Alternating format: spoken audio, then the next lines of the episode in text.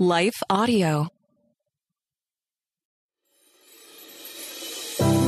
Welcome to Christian Natural Health with naturopathic Dr. Lauren Deville. Christian Natural Health is the podcast on how to get and stay healthy God's way. You'll hear topics on nutrition, exercise, sleep, avoiding toxicity, meditating on scripture, what supplements to take, stress management, defeating anxiety and worry, how to reconcile Eastern medicine approaches with Christianity, and a whole lot more.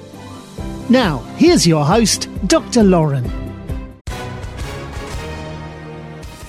Hi, everyone. If you've been injured in an accident that was not your fault, listen up. We have legal professionals standing by to answer your questions for free. Call now and find out if you have a case and how much it's potentially worth. Call 800 497 4410. I'm here with spokesman John Wolf. So, John, tell everyone listening who should call right now. Well, Maria, first off, thank you for having me here. It's always nice to answer the listeners' questions. Now, as far as who should call in, anyone who's been injured in an accident and think you deserve compensation, give us a call right now. 800 497 4410. You'll find out if you have a case and how much it's potentially worth. Thanks, John. You heard it, folks. Take advantage of this opportunity and call now. 800 497 4410. Advertisement sponsored by Legal Help Center may not be available in all states. Today I am starting a new series that is on prayer. So, this first one is just on the topic of why pray.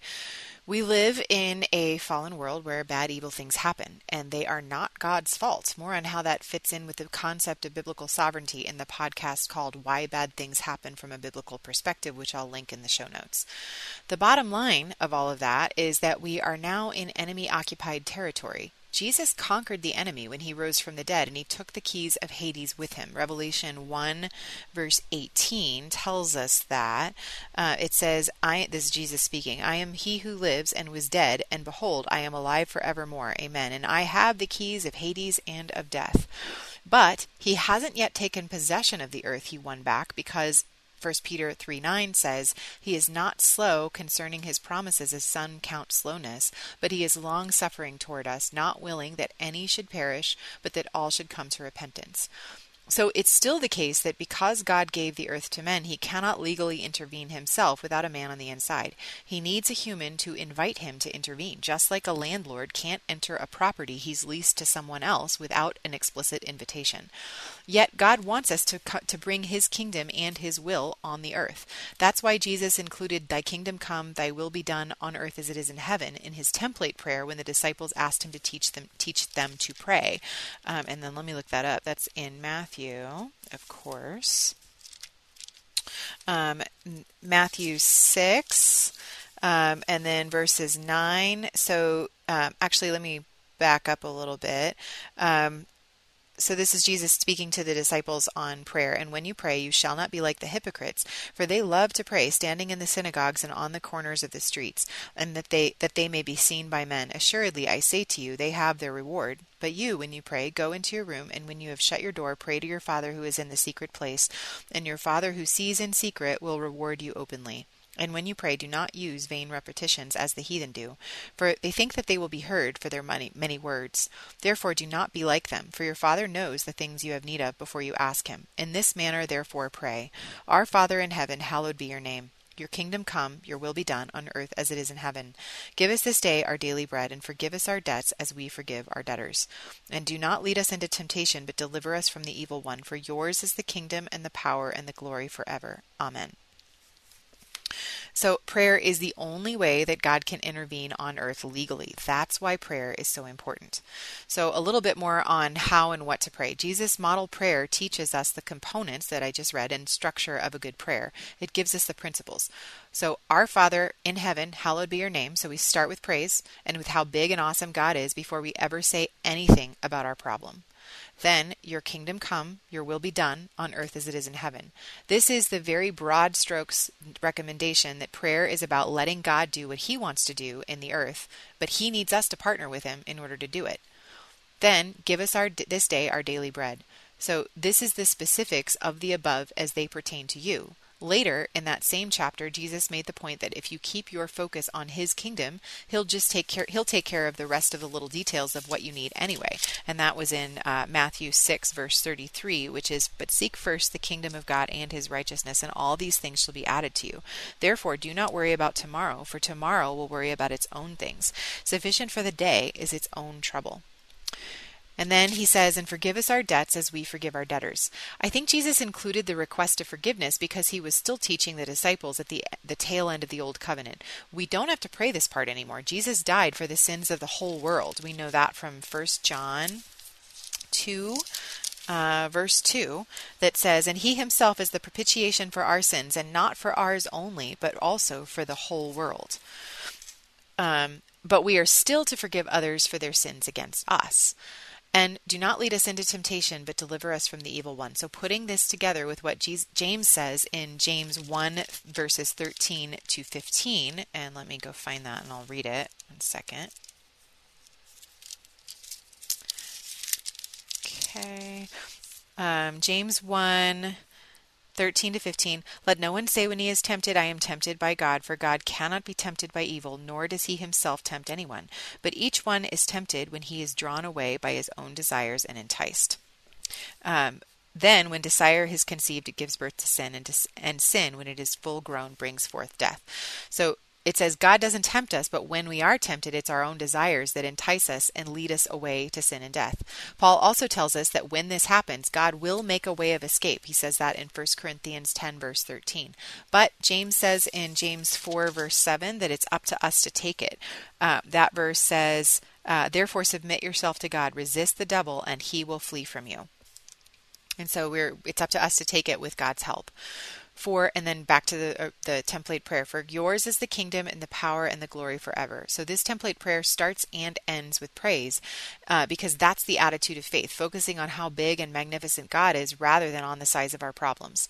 Later in his ministry jesus clarified for assuredly i say to you this is mark 11 23 to 24 for assuredly i say to you whoever says to this mountain be removed and be cast into the sea and does not doubt in his heart but believes that those things he says will be done he will have whatever he says, Therefore I say to you, whatever things you ask when you pray, believe that you receive them and you will have them. That's the key to powerful, effective prayer. Believe first, then receive. And scripture qualifies this promise elsewhere. You can't name and claim just anything in prayer by using this verse. James tells us that if we ask and we do not receive, it might be because you ask amiss, that you may spend it on your pleasures. That's James 4, verse 3.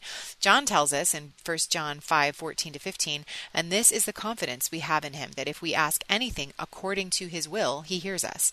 And if we know that he hears us in whatever we ask, we know that we already possess what we asked of him. Paul tells us in Romans 10, verse 17, that faith comes by hearing, and hearing by the word of God. The scriptures with the promise for what you are believing for are your seeds. So that's coming from the parable in Matthew 13, 18 to 23. So um, I believe this is the section where Jesus is uh, explaining to his disciples the parable of the sower. Um, so this is Matthew 13. Sorry, let me find it. One second. Okay, Matthew 13, 18 to 23 says, Therefore, hear the parable of the sower. When anyone hears the word of the kingdom and does not understand it, then the wicked one comes and snatches away what was sown in his heart. This is he who received seed by the wayside. So again, the seed was, was what we saw in the parable. But he who received the seed on stony places, this is he who hears the word and immediately receives it with joy. Yet it has no root in himself, but endures only for a while. For when tribulation or persecution arises because of the word, immediately he stumbles. Now he who received seed among the thorns is he who hears the word, and the cares of this world and the deceitfulness of riches choke the word, and he becomes unfruitful. But he who received seed on the ground, good ground, is he who hears the word and understands it, who indeed bears fruit and some and produces some a hundredfold, some sixty, some thirty. So um, the scriptures with the promise for what you are believing for are your seeds. They tell you what God wants for you, for those you love, for the world around you. Your part is to hear that word and ask and believe God for it. In so doing, you're planting that in your heart, that word. Then you have to make sure that that little seed is well tended and cared for. It isn't choked out by the cares of the world or the deceitfulness of riches. If you keep it in the midst of your heart, then it will become life to those who find them and health to all their flesh. That's Proverbs 4 verses 20, verse 22. If you can find the promise in Scripture for what you're asking for, then you don't have to beg God to give it to you. In the spirit realm, Ephesians 1 3 tells us that it's already ours. So let me go read that one second. Uh, Okay, Ephesians 1, verse 3 says, Blessed be the God and Father of our Lord Jesus Christ, who has blessed us in, with every spiritual blessing in the heavenly places in Christ. So it's already yours waiting for you to claim it there, like it's in escrow. That's why you have to have faith that it's coming, but you do have to ask first. So Matthew 7 8 is the one, the ask, seek, knock uh, scripture, and James 4 2 is part of that same passage that's saying you need to ask for what you want. Um, so let me go find that. James 4, uh, verse 2 You lust and do not have, you murder and covet and cannot obtain. You fight and war, yet you do not have because you do not ask. Paul taught this same pattern for prayer in Philippians 4 4 8. He writes, Rejoice in the Lord always. Again, I will say, rejoice. Be anxious for nothing, but in everything, by prayer and supplication with thanksgiving, let your requests be made known to God. And the peace of God, which surpasses all understanding, will guard your hearts and minds through Christ Jesus. Finally, brethren, whatever things are true, whatever things are noble, whatever things are just, whatever things are pure, whatever things are lovely, whatever things are of good report, if there is any virtue, and if there is anything praiseworthy, meditate on these things. So we start with rejoicing, we end with thanksgiving, and we keep our minds stayed on the positive hope of the promises that we're believing for. So I hope that was helpful to you. Thanks for joining me, and I'll see you next week. Thanks for listening to Christian Natural Health. This show is run by you, so please write in with topic and guest suggestions for future shows. For more great content, subscribe to Dr. Lauren's blog at www.drlaurendeville.com or follow her on Facebook or Twitter at Dr. Lauren Deville.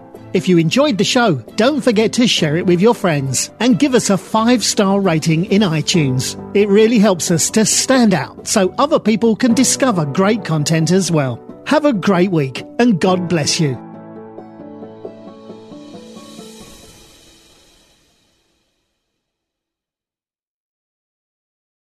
Often we believe our questions mean we don't have faith, but I believe Jesus loves our questions. Our questions are windows into heaven.